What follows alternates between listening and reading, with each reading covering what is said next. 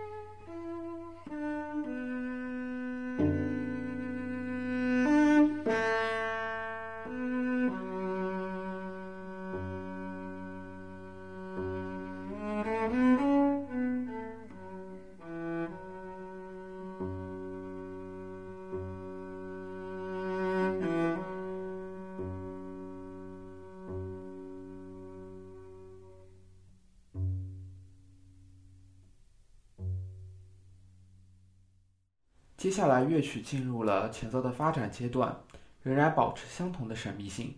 这种神秘的音乐情绪将一直保持三十多个小节。这一部分的演奏，为了保证声音的清晰干净，演奏者需要做非常小心翼翼的处理。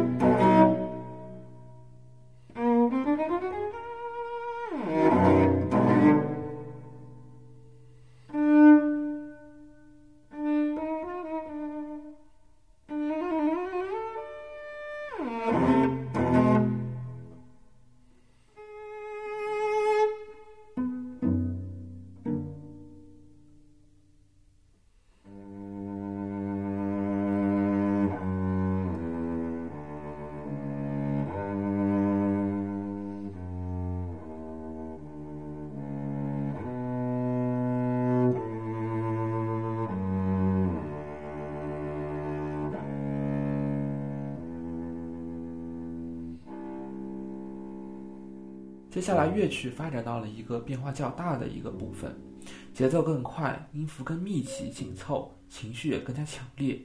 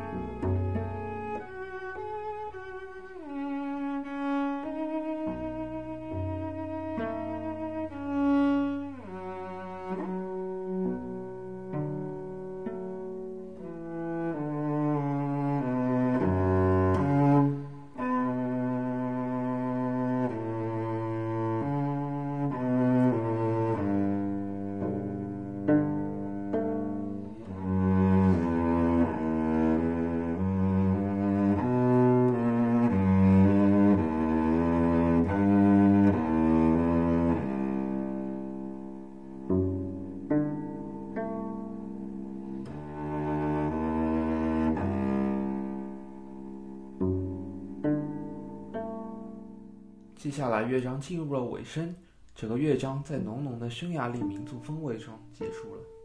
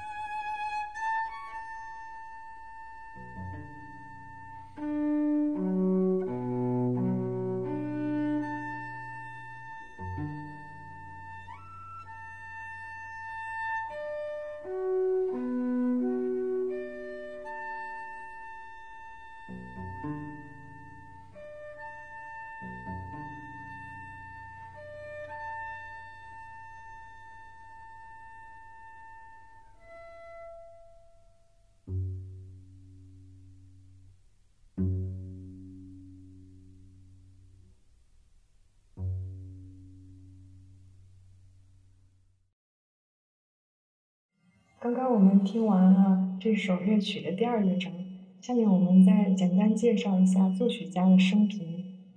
嗯，柯达伊·佐尔塔，生于1882年12月16日，去世于1967年3月6日。嗯，他出生在匈牙利的一个平静的小城凯奇凯梅特，是著名作曲家、民族音乐学家。语言学家、音乐教育学家和哲学家。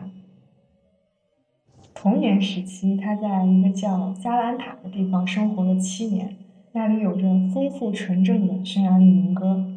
儿时对于民间音乐的深入了解，为他日后的音乐创作和音乐研究奠定了深厚的音乐素材及基础，同时也为他提供了取之不竭的音乐灵感源泉。他一生都致力于匈牙利民族民间音乐的收集、整理和研究工作，大力推动匈牙利民族音乐的发展，并通过自己不懈的努力，使匈牙利音乐受到了世界的瞩目，最终在世界舞台上占有了一席之地。第三乐章，它的形式是回旋奏鸣曲式，共包括六个乐段。我们将带领大家来聆听这一个比较深刻的作品。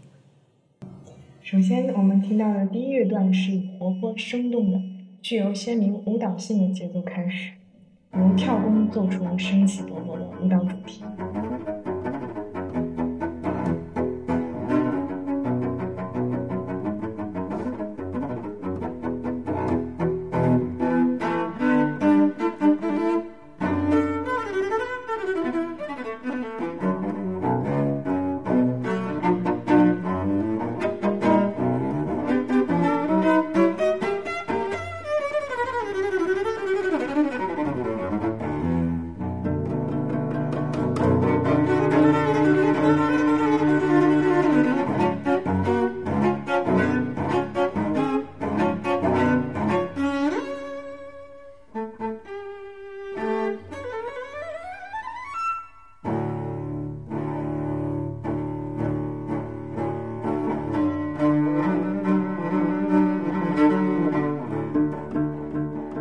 二乐段用拨弦引出加重音的旋律，是极为优美的、具有鲜明东方五声调式的旋律。